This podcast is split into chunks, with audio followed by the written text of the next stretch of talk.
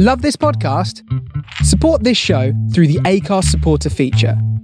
It's up to you how much you give, and there's no regular commitment. Just hit the link in the show description to support now. When Shorts Were Short only concerns itself with what was actually a very narrow window in football history when teams wore, well, short shorts. The podcast will only cover football from 1954 when Umbro made their first England kit with shorter shorts, a design that was widespread within English football by the mid 50s, to 1992 when short shorts were all but finished as Umbro's baggy shorts for Tottenham's new kit ahead of the 91 FA Cup final quickly caught on. I'm Daniel Ruiz Tyson. This is when shorts were short. If the shorts weren't short, we don't talk about it.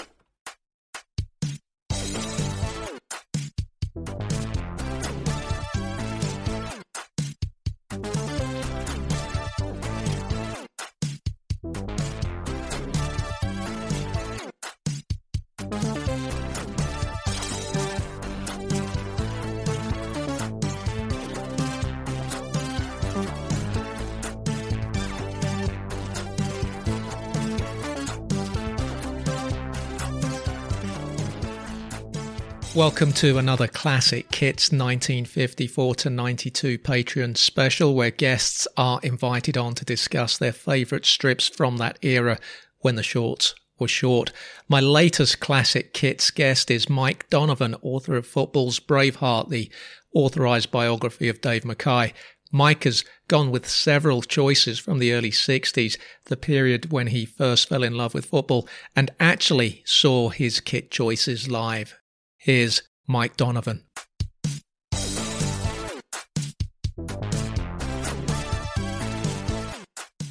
I asked you to give me your favourite classic kits from the 1954-92 period. Tell us what, what your favourite kits are. Let, let's go with your first uh, your first choice. Well, the first choice would be the, the kit that the uh, the double team wore. It was uh, absolutely just classy, really. It was um, V-neck, short-sleeved, white shirt with um with a blue uh, cockerel emblem on it, uh, with a sort of like a, a heart-shaped surround on the on the logo, and then a, dark blue shorts, dark uh, blue socks with white tops. And I always remember um, Cliff Jones the way he used to wear his uh, socks. He used to kind of I don't know. It's, it's weird, isn't it? How you, something looks cool when you're a kid, you know? Yeah. And it, it was, yeah, kind of like, used to wear them. The white was just about showing the white, you know. It was like, he, he was probably made navy blue and then it was just white at the top. And, and Terry Dyson used to wear his, he used to have his, like, half and half. So he's always white. It was like half white, half white. It's just kind of, it's ridiculous thing to remember about that. But it was just, such a classy kit. I mean, my dad bought it for me when there was no there was no Spurs shop or any merchandise set up. Commerce hadn't entered football properly yet. It, it was an Umbro kit, but there was no Umbro double diamond logo on it. I think it would be another sort of 15, 20 years before the yeah, likes of Umbro yeah. and Adidas would start imposing their logos on the kits. It was in use from 59 to, to 61. I just want to ask you on that replica kit that your dad bought you, was it do you think, looking back, was it the genuine kit, or was it in those days often you'd get a top, let's say a white, in this instance, a white V-neck, and then your your your, your mum or your dad would go out and get you the sew-on Spurs badge, or was it a, or was it a genuine kit? Because I I know as a kid that I was duped, and it took me years to realise that. how, how how genuine was this replica kit? I guess is what I'm asking oh, you. Well, now you're asking, aren't you? Uh, honestly, uh, I don't remember. Maybe I was duped, but I don't think so. I mean, I know that um, I think the badge was on it when when it was bought. I don't know. Who knows? I mean, I, I just don't know. But all I remember is it looked exactly the same. Um, and to me, it was the kit, you know. And uh, I, I don't know. It was just. Uh, it was, it was the time, and we were living in Tottenham at the time as well, and uh, so we were all caught up in the whole whole thing. That that period, you know, probably well, it almost it is it, without doubt the the most successful period of the the club's entire history, and we were there right there at the centre of it. You saw them wear that strip live, didn't you? Oh yeah, yeah, yeah. It was just I don't know. It's hard to. It's just it's just so classic. It was kind of I don't know, and it, it was.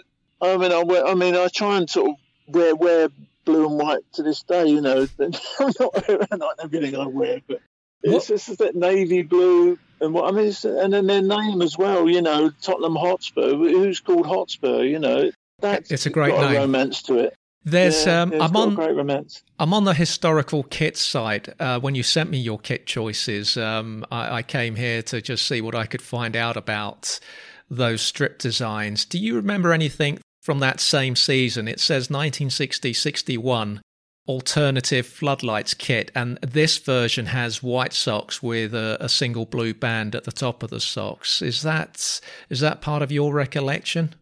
No, I don't. I don't remember that. Who, who are the players that you associate with that with that double winning kit? Who, who are the players that spring to mind for you?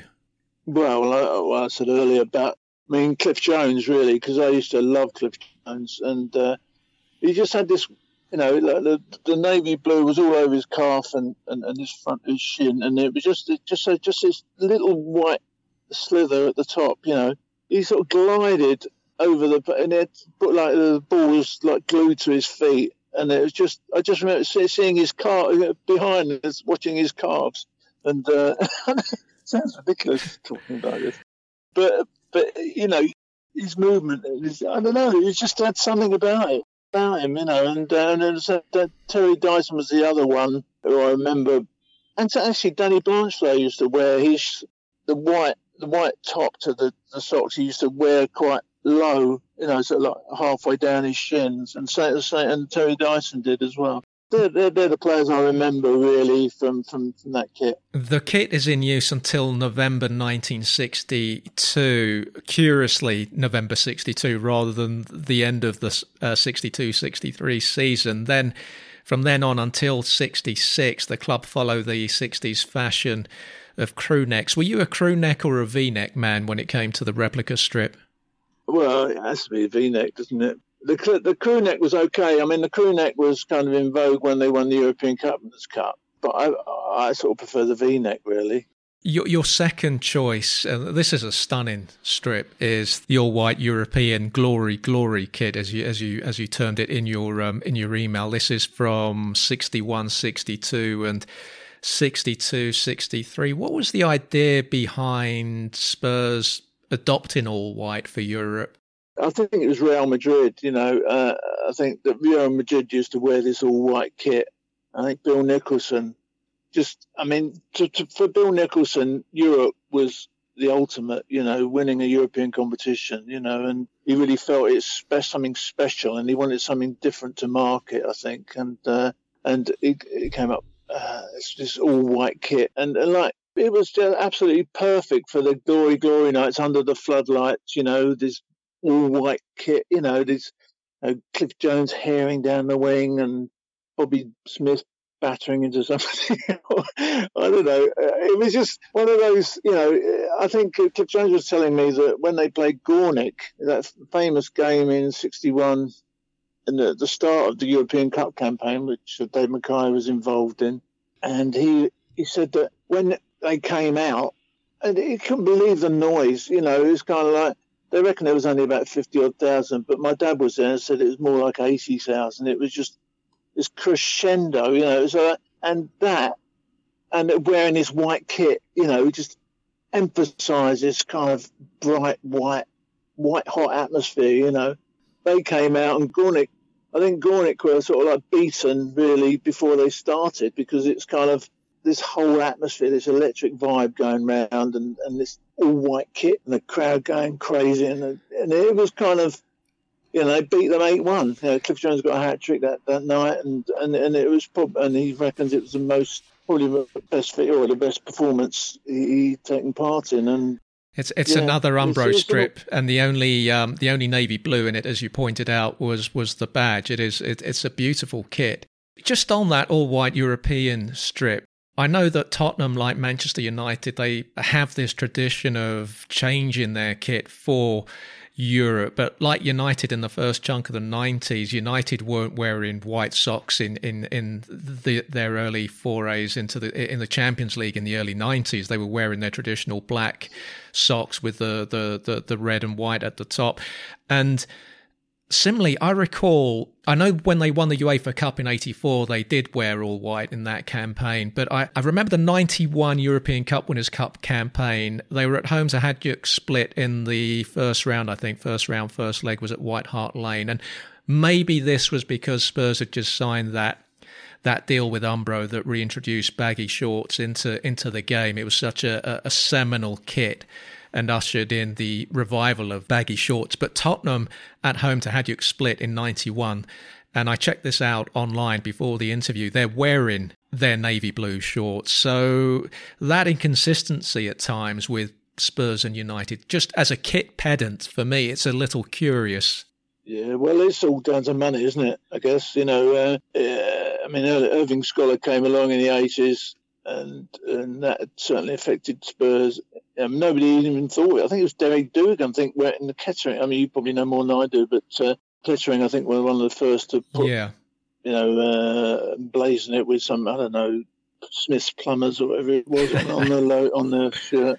Yeah, and, and uh, I think, and that was all part of it. You know, you know, we we give you X amount of money, you've got to wear this. So it was kind of, it was the tail wagging the dog a little bit, perhaps. It's a shame, really, because I think uh, Derek Mackay said in, in my book, I mean, he, he, very kindly sort of gave me a very positive quote about it and said it's, you know, it was a fantastic book on an era when football was about passion and glory, not money. You know, uh, it's the best account I've read of my father's life, both on and off the field. But he made that point that it's kind of about passion and glory rather than the money.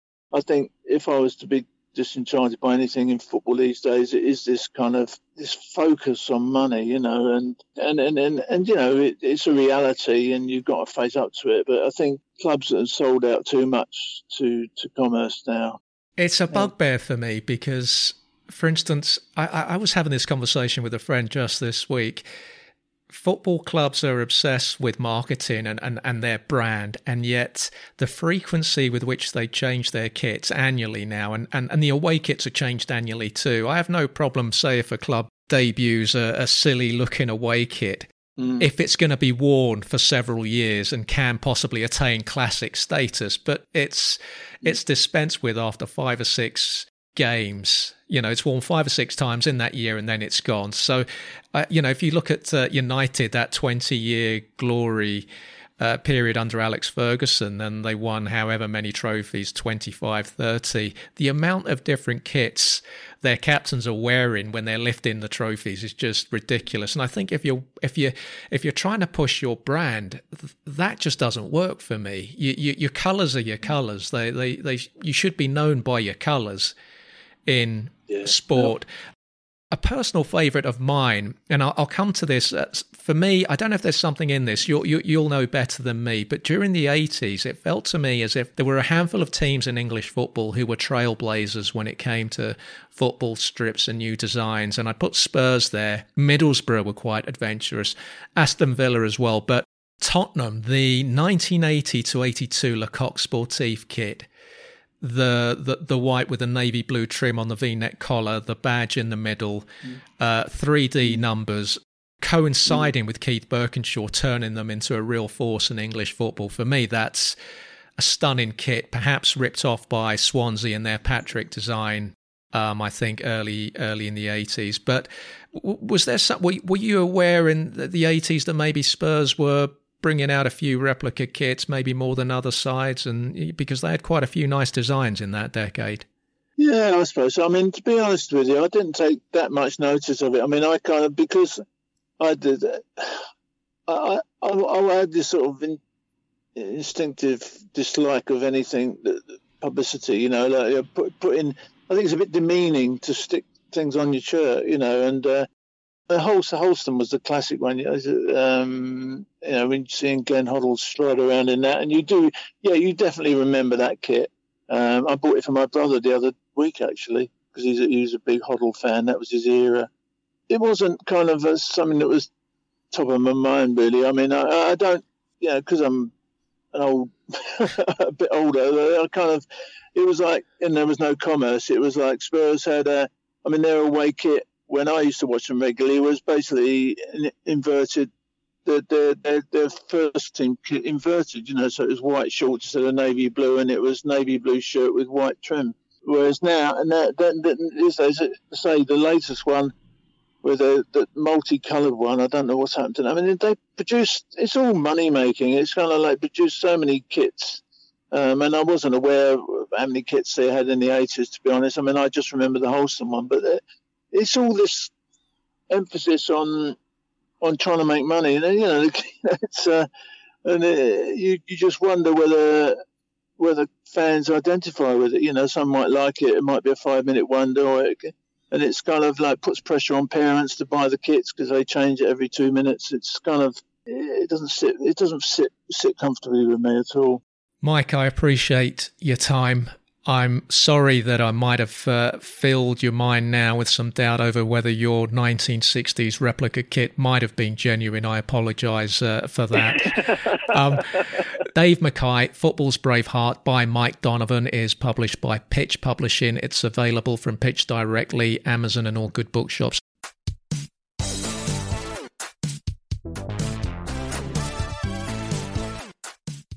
Thank you to Mike Donovan. Thank you all for listening. There'll be another Classic Kits 1954 to 92 out shortly. Quite a few of these have now been set up and recorded, and they will be part of a steady flow of Patreon exclusive content. Do please share and retweet the show. Tell your friends they can sign up for a season ticket at patreon.com forward slash shorts were short. The podcast can be followed on both Twitter and Instagram at Shorts Were Short and Facebook.com forward slash Shorts Were Short.